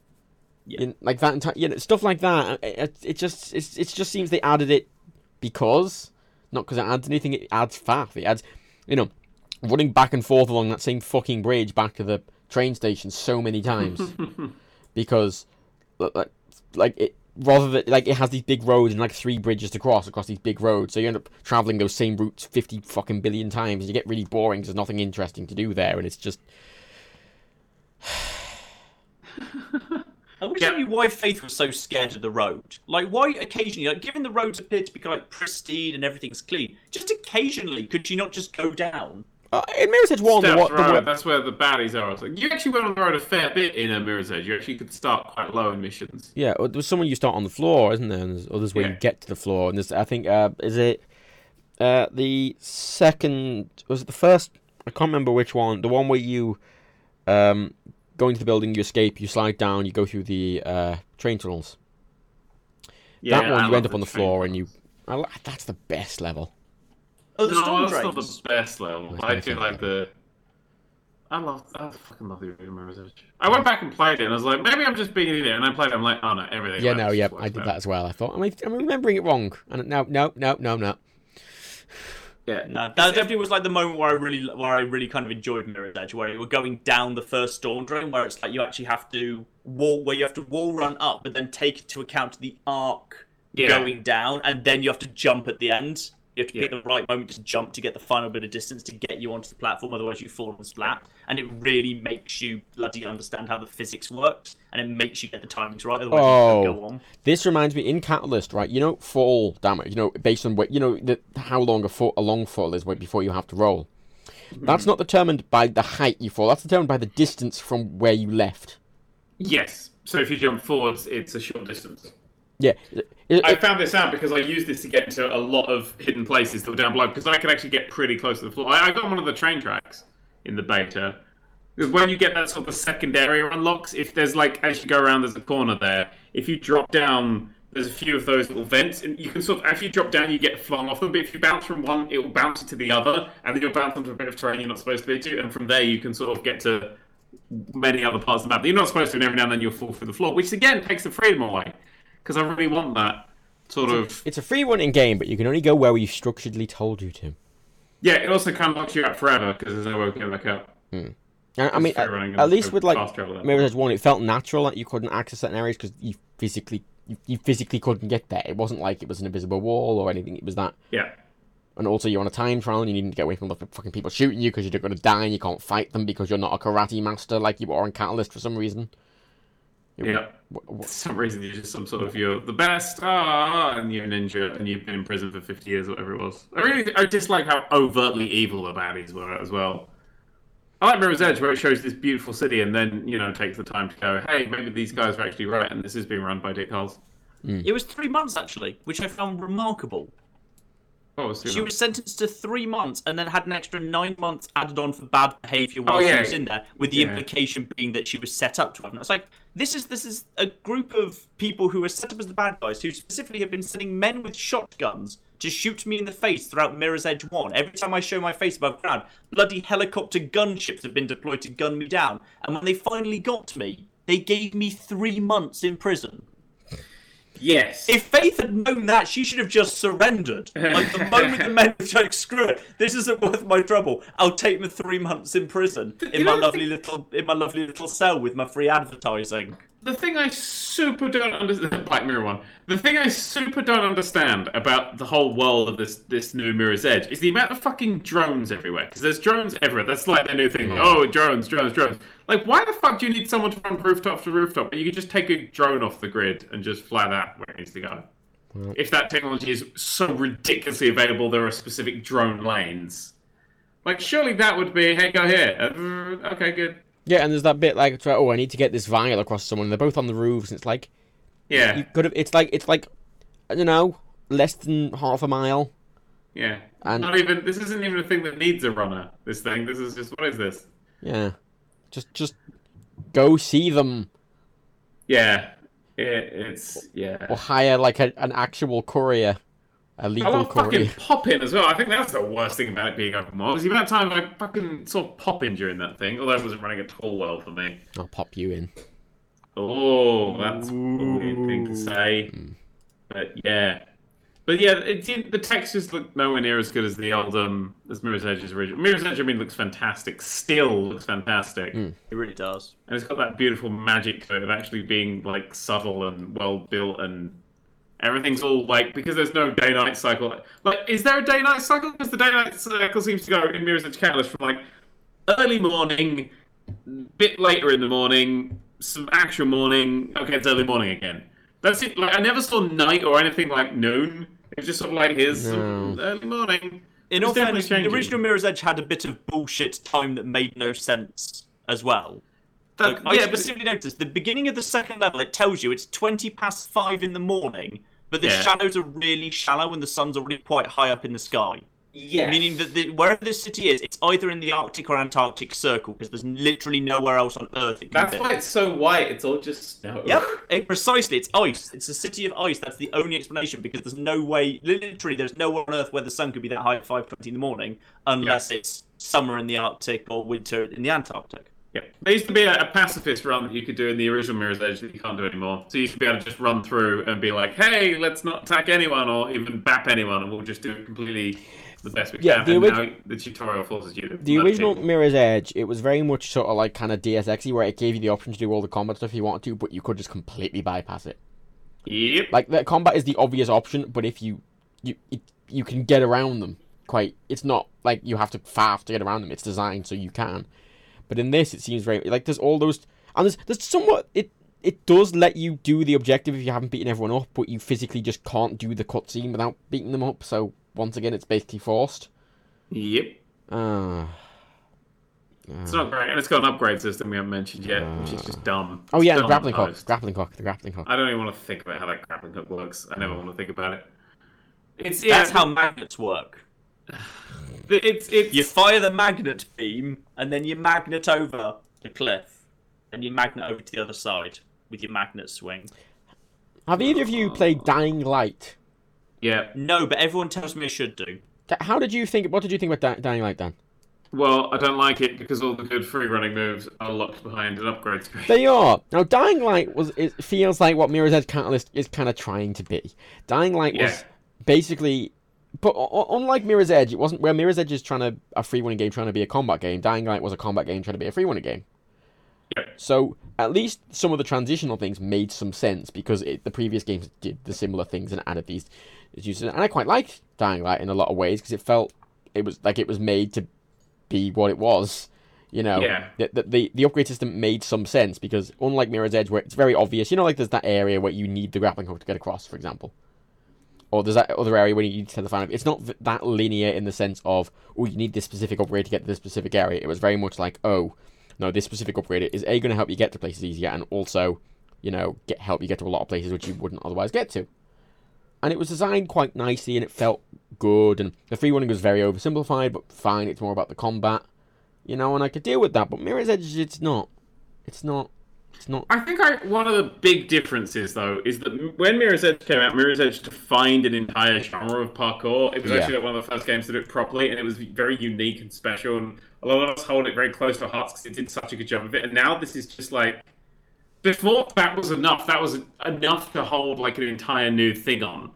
Just having first-person parkour, that was it. That's all they needed. But now they they seem to be scared that that's not enough, and so they've jammed all this other crap in. And they've jammed in better combat because I don't think Mirror's Edge 1 sold hugely better. well, did it? It didn't really. I don't think. I think it's one of those games that sort of everyone sort of knew, but it, it dropped in price very quickly because Hmm. it was very short, and people don't tend to like paying money for short experiences. No. with their films or pornography. I Um, love five hour games. I thought you were about to sound- I, I truly thought you were about to say. I love pornography. I also love love pornography. paying for pornography. It's great. No, but legit, legitimately though, I love five hour games because I don't have the like unless a game is like interesting enough or is like I, I just don't have the attention span to spend like thirty hours playing a single game. I don't. I just don't have the time. I mean, I'm, I'm, I'm getting my way through Dark Souls because I'm super enjoying it. But like a lot of people are, like talking about the ending and then finishing it. I'm like, oh, and I'm like, dude, I'm playing this like a week before launch, and I'm only like halfway through. Yeah, like like as far as I've got, I just I don't have the time. but that's it. Like like there's so many games that come out that just expect thirty hours of your time. And it's like this is what annoys me about the new Hitman, especially because it expects so much of your time just coming back to it every fucking month. Oh my But- god, do we have to talk about New Hitman? We do, yeah. Should we end this Yes. episode and talk about New Hitman? They Actually, wait, fixed can we, it. can we They do... uh, fixed it. what do you mean they fixed it? The the thing where you get kicked out if your connection drops is gone, banished, Oh my god, really? dead. Well, if your connection drops, the game pauses, and you can simply wait, to, and you can just try and reconnect over and over, and then you can you don't get kicked out. You can recon. It's you still can start a Oh problem. my again. god, my bitching worked! I mean, it's still it still it still shouldn't fucking pause the game if you, but it's No, still it better than it's still better than it kicking It's you fucking much out. better than it was, and it's just got its new level, Sapienza, which I think is the best Hitman level that's ever existed. I, I see. I would go back to it, but I'm now like, eh, I've got Dark Souls to play, and I got VR to play, and then I got Ratchet and Clank to play. Well, this fifth is this so- is it, isn't it? Like, there's so many games come out, and they expect so much of your time, Yeah, and especially I think us working on the games industry, it's even more annoying because you know. j- Yeah, j- I mean, Hitman, then again, Hitman gets around I- that nicely because it's about 10 hours per episode, just scattered around month per month. Actually, I put way more into I put about 20 hours into Paris and the beta. I'd like to Uh, point put- out at the moment I'd call it like a two-hour game because that's how long it took me to finish the other level. that's interesting. I've 'cause done- I spent about eleven hours in that single level. Yeah, Really? I've done. I Yeah. did 20 hours in Paris. I've put another 10 into Sapienza since it came out yesterday, and I'm not even close to done yet. I've got another. There's easily another 10 hours in there yet. See, I kind of walked in, I did the missions, and then I walked out and went, "Well, that's that done. Bye." I'm yeah, but then you for don't get to do the any same shit over sniping. You like haven't got like you haven't unlocked any of the sniper rifles, from example. But I don't like sniping. I like doing everything passive, as you can tell from my Mirror's Edge bitch. I like hmm. going in there and working out the way of killing the guy, make it look like an accident, and then leave. There's so many good ways to do that. In this Yeah, new but then you un- then you unlock like the really good poisons and stuff if you get like the mastery level. But I did it. I've done it. I've done the thing. I want to move on to a new thing. That's, That's the fair. sort of person I am now. So But for the me, joy of, hip, the joy of blood example. money, which is always regarded as the best one, was there's many different ways to do one thing. And this yeah, is but that exactly just the meant you got more ways of working it out. I, I played Blood Money through, finished it, and then was like, because that's I what I think- do. I Groundhog Day. I play it as, as many times until I find it. Like I did for, for the video, where it starts with meow every time I think I do a new turn. Mm-hmm. Is I play it and then I give up, and then I and then I play it and then I die, and then I play it again, and then I ruin it, and then I keep going until I learn it, and then I do it at the right time, and that takes about two hours a level. Yeah, and you're not That's how I interested. You're not interested in doing all the different ways of killing. I'm not. Even You just want to move on to another level and, and figure it Yeah, out. I'm done with that. That's And what, what I- I what I really enjoyed did Ratchet and Clank. Ratchet and Clank's game. Ratchet and Clank is the best fucking game to come out for PS4. I, I it's ten hours long and it's done. When you're done, you can play again. You unlock new weapons, and I did play a little bit more, so I get my Rhino to level ten just to watch the insanity that that is. And then that was it. It was done, and I'm finished with it. It was for that ten hours. It was entirely new, constantly changing, wonderful game experience. And the sales charts appear to agree with you. It sold Oh my very well indeed. It sold. It sold exceptionally. It sold. Uh, the new Ratchet and Clank sold three times what any of the previous entries sold Wow. in the Impressive. UK. Impressive. Three times in their like the opening week sort of thing. Just Blu-ray. Which what is super interesting about that is the film isn't out till this Friday. Yeah. So the film isn't like people going, "Oh, I've seen that film. I want to get the thing." This has actually come out before the film. I wonder. I wonder how how, how much it's going to boost it when the film comes out.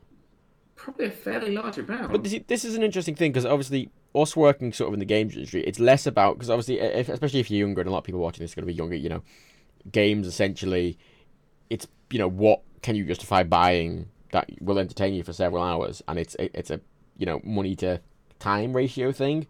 And I think with us, it- um, can I point out that Ratchet and Clank also sells for a, a smaller price tag at twenty nine ninety nine, Which is it's not a small Good. price tag.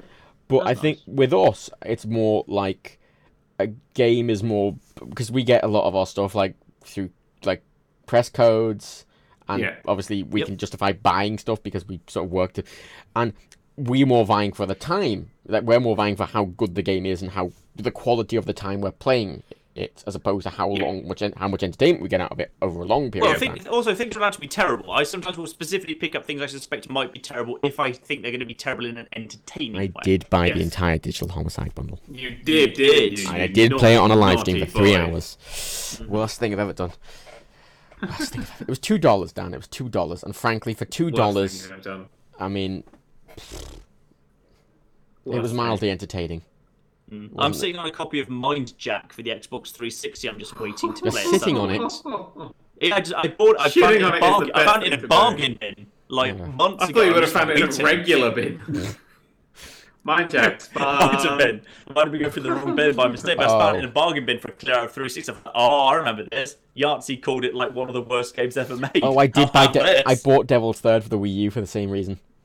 Oh, nice. I have to play What else that. do we have? Oh, I've got Defiance on the Xbox 360, the game of that sci-fi series.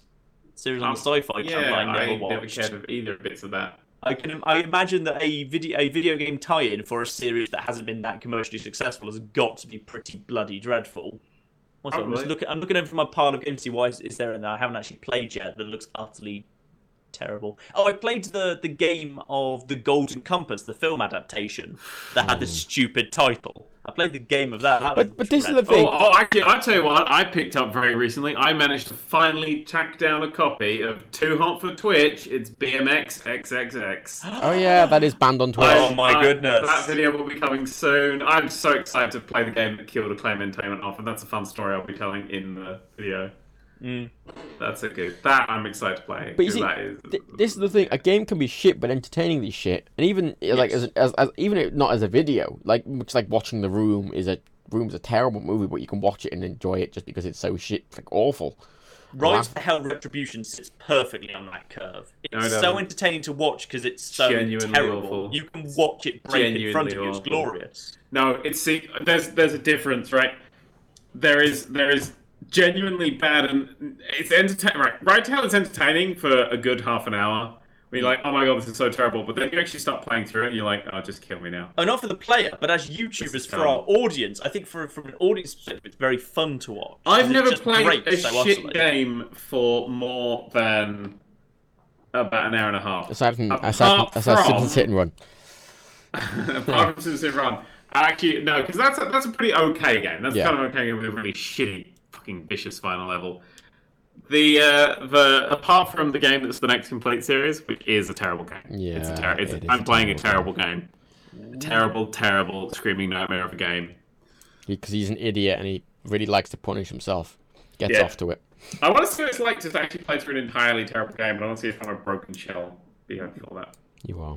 Oh, I just saw I've got the game adaptation of Jumper sitting over there. I have that. Who got that. remembers Jumper? The, That the worst named film. film, imaginable. That was the one with. Star- Um, starring Hayden Christensen, the guy who played Anakin Skywalker in episode 2 and 3, as Mm-hmm. a bloke who discovers he has the power to teleport very short distances, thus allowing him to impress women by being ever so slightly not where they're expecting him to be. But he shows off to too many women by being ever so slightly not where he's supposed to be, and thus the evil government that's actually made up of people who could be ever so slightly not where they're supposed to be comes to try and take him out. He has to go on the run, presumably by teleporting ever so slight small distances, but not that far because the rules of I, I thought he did become sort of a bank robber or something, but I can't remember very well. Yeah, basically, the, the teleportation power while. isn't like proper, like you know, like long distances. It was really crappy short distances.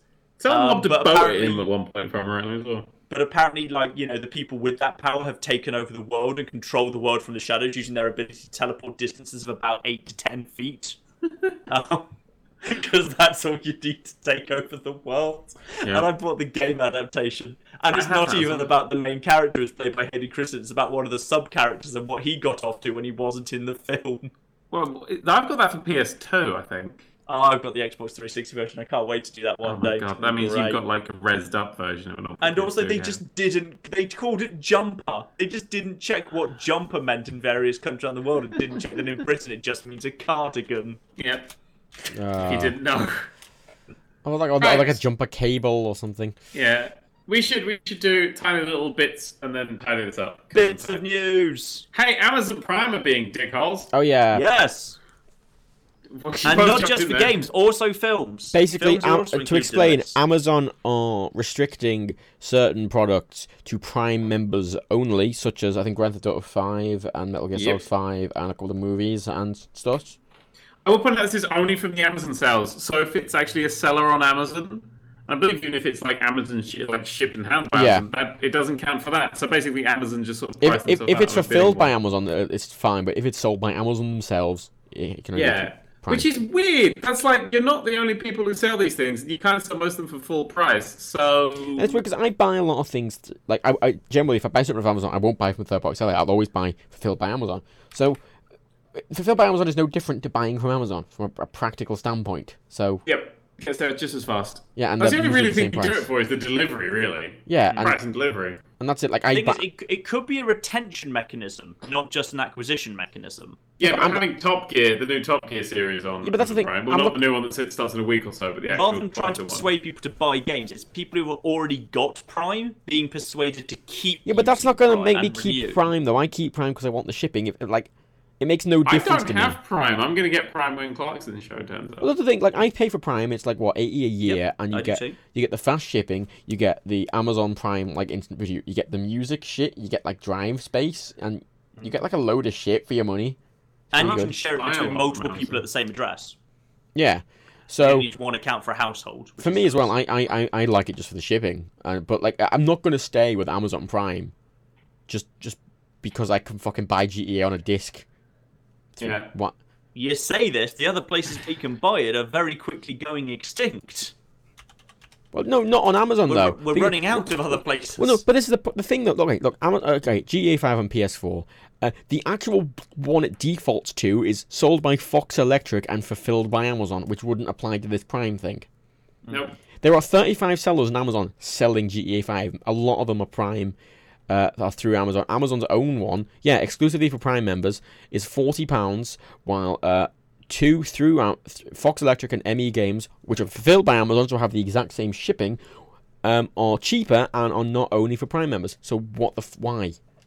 I think Don't they're just testing it. I said this is Amazon. They like testing things. It's such I a suspect weird thing, they've, though. they've been asked for comment, they've refused to comment on it. Suggests that they're just testing it and they they are ready to roll it back if it doesn't work. It's such a weird. I thought they rolled it back and then rolled it back the other way again. they've yeah, they've done it twice now. Shipping a Um, storm over there. Which normally would probably mean that they're A/B testing, and whoever wrote that report probably was just put into a different test group between visits and just assumed there'd been a change in policy when they were just put into a different test group But by it's- some form of like testing. But it's kind of like going into an actual shop, right, and seeing like four copies of GTA Five on the shelf, and you and you look at them, and one's forty pounds, and one and the other three are thirty five pounds.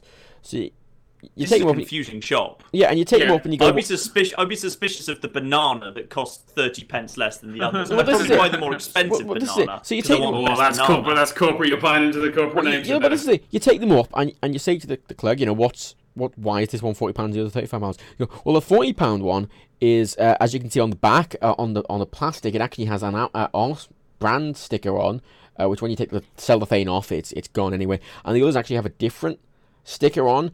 And also, you can only buy the forty pound one if you're uh, part of our exclusive loyalty card members, which cost eighty pounds a year.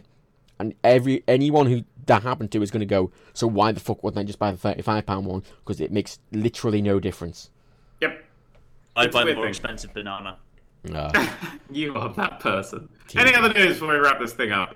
Yes, tomorrow Oh. on the North American Wii U shop, a rare example of something good happening to the Wii U, uh, Xenoblade Chronicles uh, from the original Wii is coming out on the Wii U shop for twenty dollars. And if you've never played Xenoblade Chronicles, you should bloody pick that up for twenty that's good. dollars. It's really expensive. It's, really hard to get like the Wii version on disc. It's like really expensive. Yeah, it's very hard to get.